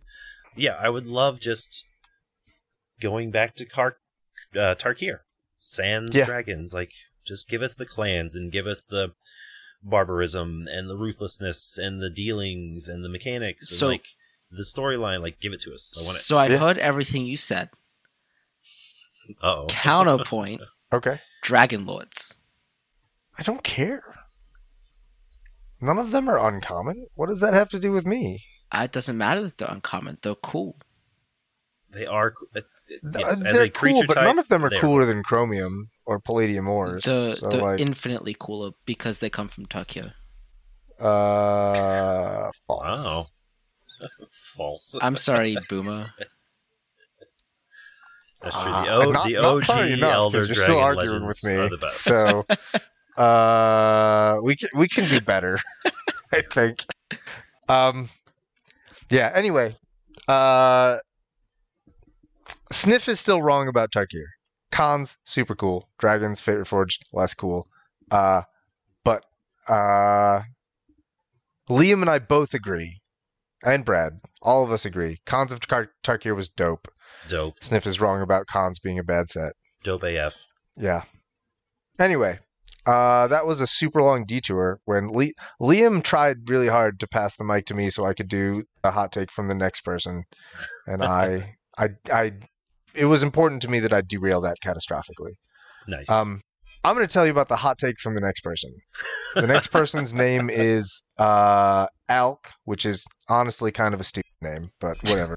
I don't have. That- that- that's the name they gave. I, Yeah, trying to be true to the poster. It's whatever.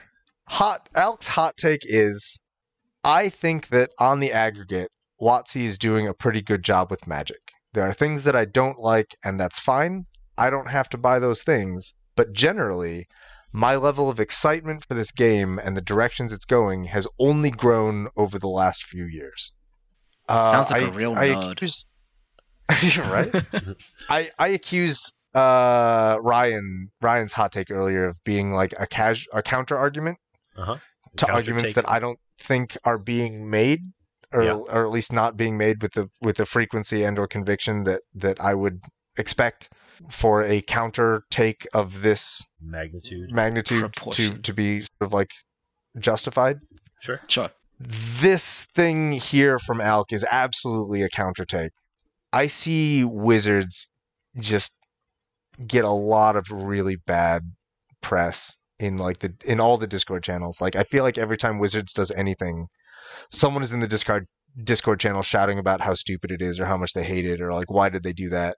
And like I get that part of that is just that like people who are satisfied don't feel the need to express their satisfaction loudly. Yes. They're just like people like people are quietly satisfied and loudly dissatisfied. So like a huge part of this is just that the the voices that are angry are getting much more elevated than the voices that are happy. Mhm. But like I still feel like this needs to be said. I think that on the aggregate, WotC's doing great. Yeah. I And- I love the game. I love what has been done over the last decade. I'm excited to see what the next decade's going to bring us. Like, is there going to be another Fortnite Secret Lair? Maybe. I don't know. God, please no. Probably. right? Does Does that impact me at all? N- No, it's Not fine. really. Like, no. y- y'all can y'all can enjoy what you like, and I'm not going to get in the way of that. But like the things that aren't Fortnite Secret Lairs, like, are outstanding, and I love them. Sure. Yeah, and it's I'm absolutely there with you word for word. WotC annoys me sometimes with the amount of product just because I, in my heart of hearts, I want to buy it all and I want to own it all because I love the game. I love the cards. Um, and it took me a while to learn or to accept this, but yeah, I'm pretty much the same way. Sure, they do things that I don't agree with, that the community doesn't agree with, but I think that's just kind of any business at this point. And and you're right about the uh, the negative voices being louder. That was one thing I learned way back in one of my first customer service jobs. It was delivering pizzas. And the manager told us that if you satisfy a customer, this was based off their surveys or their whatever data they had at the time. You know, if, if you satisfy one customer, they're going to tell three people. If you piss off one customer, they're going to tell 11 people. hmm So, and that's just the world we live in. So naturally, and th- that's just the discords you're talking about. Now imagine Twitter and imagine Facebook and imagine all these other social media sites where people are just hammering wizards for all this stuff they're doing.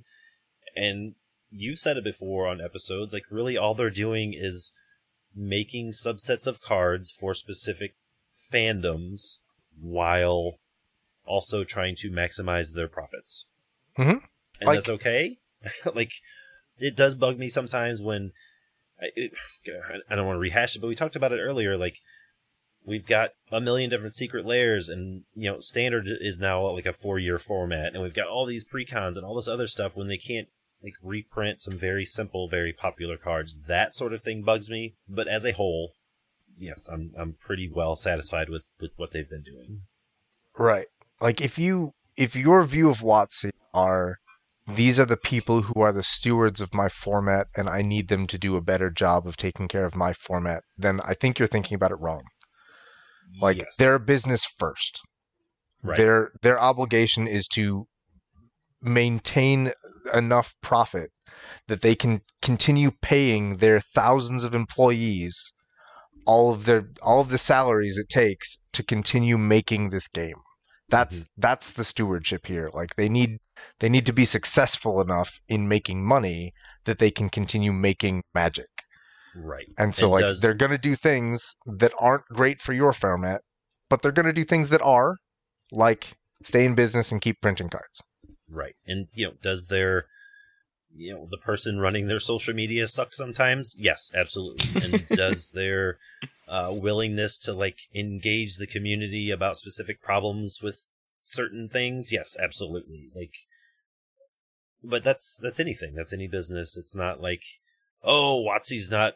I don't know. WotC's not gonna ban the bridges out of sixty card Pauper. Or screw them. I'm never buying another card. Like, yeah, they could probably approach the format a little better, or be a little more transparent with it. But that's just how they are. Like, I understand that it's frustrating, and it's not just pauper. I mean, it's every every format. Every time they ban or unban or even print cards at this point, they're shaking up every single format. And I don't think that's on accident Sure.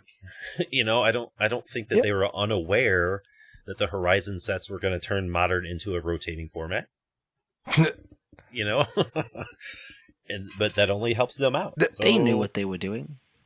exactly. there are definitely there are definitely like specific decisions of theirs that I am critical of, and Mhm. I yes, I'm fine with that. On Yep. the aggregate, great job. Yep. Keep Yep, doing what one- you're doing. one hundred percent. Yep. So, uh, looks like Anyway- one more in this. in Anyway, this. Gavin and Maro, I read the script. Like I've I've fulfilled my end of this contract that we've Yes. arranged. Now now you need to take us back to Tarkir. That's that's it. as per our agreement. That- that's a deal. Um, that's just business. Yeah. Just WotC WotC is a business, and so is Alcadron. And so is Alcadron LLC. Yep. Pay me. Uh, Maybe. no. Um, I do have one other hot take in here that I just uh, I threw into the show notes because I wanted to. Uh, my hot take. I've I've been very vocal about this for a long time. Uh, I think that the command zone should be a lot more flexible than it is. Uh, we talked about uncommon planeswalkers legal as commanders. Uh, I think that I think the the command zone should be open to uncommon planeswalker. I think it should be open to uh, common backgrounds. I think it should be open to uncommon permanents that can become creatures uh, on their own merit. Mm, So- okay. Okay. Uh, vehicles, battles Oh, that flip into creatures, uh, enchantments Gotcha. or artifacts that flip into creatures. Gotcha. Yep. Uh, yeah, any anything that can turn itself into like I mean, turn itself is hard because like vehicles don't turn themselves into creatures like other creatures. You have to tap it. Well, I know. I guess you, other creatures are tapping to activate this permanence crew ability, and its own crew ability is turning itself into a creature. I think that counts. Or Right, like so- you know, so stuff like much Eye any- any any uncommon card that has power and toughness printed on it somewhere. I thought about phrasing it that way, and then I was like, that's going to include, you know, things like the Bladehold War Whip, which creates a two-two token, Right. and like that one, I don't, I don't, maybe. Like I want to build that deck, but I don't know if I want it to be like a legal commander. Um, maybe it should be. That's fair. yeah. And then the the the third rule of the command zone that I think should be uh, a rule is that uh, you you should be allowed to partner any two creatures that are obviously wildly gay for one another, just ungovernably. You got to put that the. I Homosexual. mean, you got to print it. It's got it's got to happen, Yep. I have So, no yeah, problem with any of that. right? That's my that's my hot take on the command zone rules. All right, here looks like we got a couple more, then we can wrap it up. We got one more from uh, patron Mizu Sun, and I think this is a hot take. They would like the backgrounds so much more, I guess common and uncommon backgrounds, so much more if they had alternative art, like alt art, extended borders, special treatments, etched foil. Oh, I guess they have the etched foil. Uh, what do you think, Liam? Would you like the backgrounds more if they had uh, a variation of art on them? No, uh, I do not like the D and D rulebook artwork at all. Um, I actually the the alternate artwork in in quotes that I would want is etched backgrounds, which we have. So I am happy. We do have that. Yeah. I I'm happy with backgrounds. I really like the way the backgrounds look. They look amazing. Uh, they don't need the alternate rulebook art at at all. Right. Um, I do like lately, and I guess it's been a while, where like take Generous Ent for example. Like you have Generous Ent, and then there's like a special version of it where it's like this full art, beautiful version of it. You know, there we get that not a all the time full art version of Generous Ent. Not that one. I Which think one you're am I thinking of the elephants. Oliphaunt. Yes, the elf. Okay. Thank you, thank you. Yep. There's a regular red one, and then there's this big, huge, fancy one that looks awesome. Yeah. I, I'd be cool with that on the backgrounds. Like, give me a Yeah. You know Sword Coast Sailor or whatever Candlekeep Sage, but then give me like an awesome one as well. That's fine, but I, I don't know that I qualify to even talk about this hot take because I love all the backgrounds as they are. That would just make me love them more.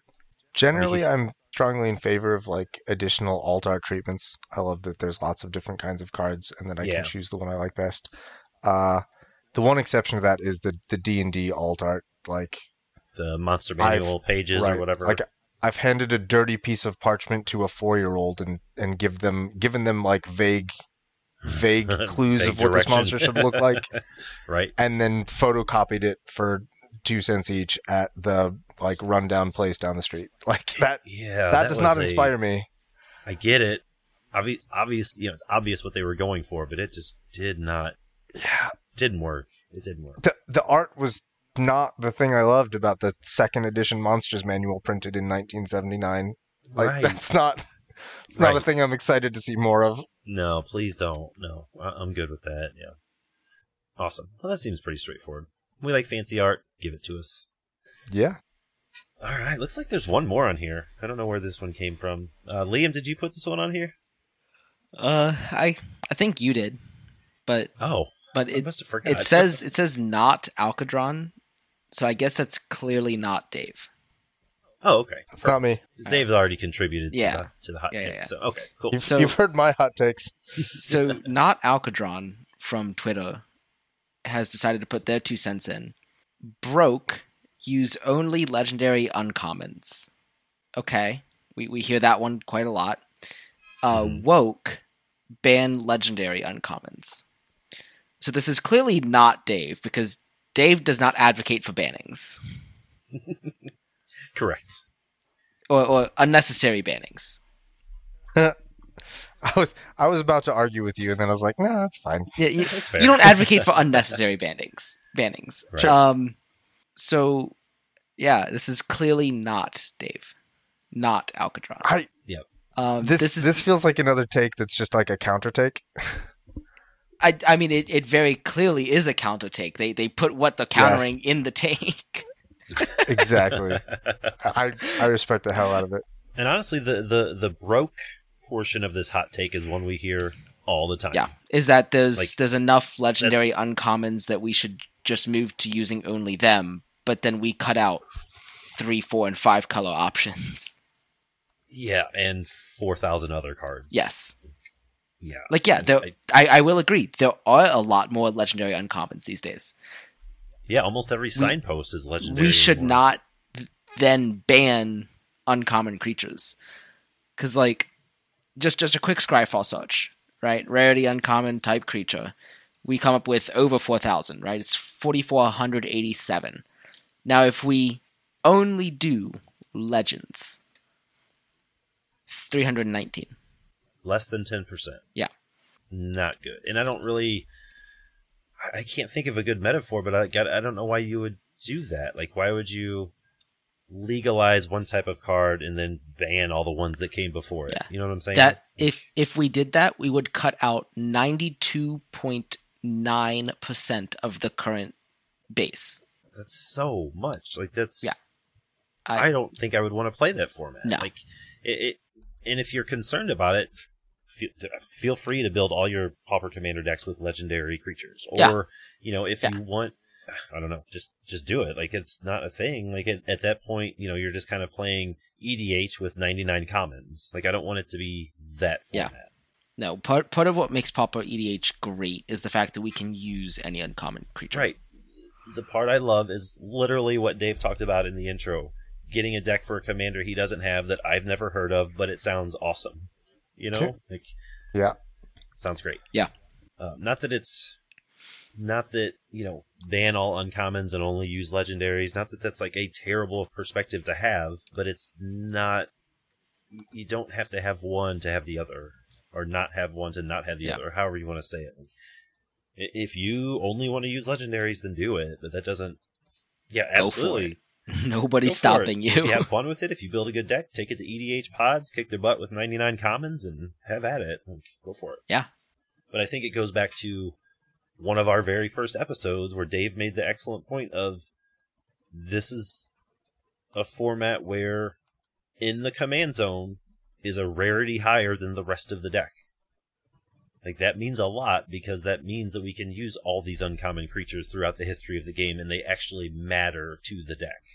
You know, your your standard EDH deck can have if you put 25 creatures in there, you can have 25 legendary creatures.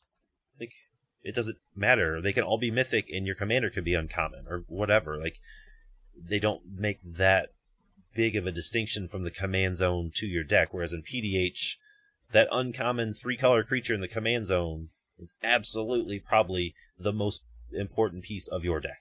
So Yeah. I actually ran some numbers on this because it, it's Mm-hmm. a thing that does come up a lot where people are saying you, your commanders should be legendary.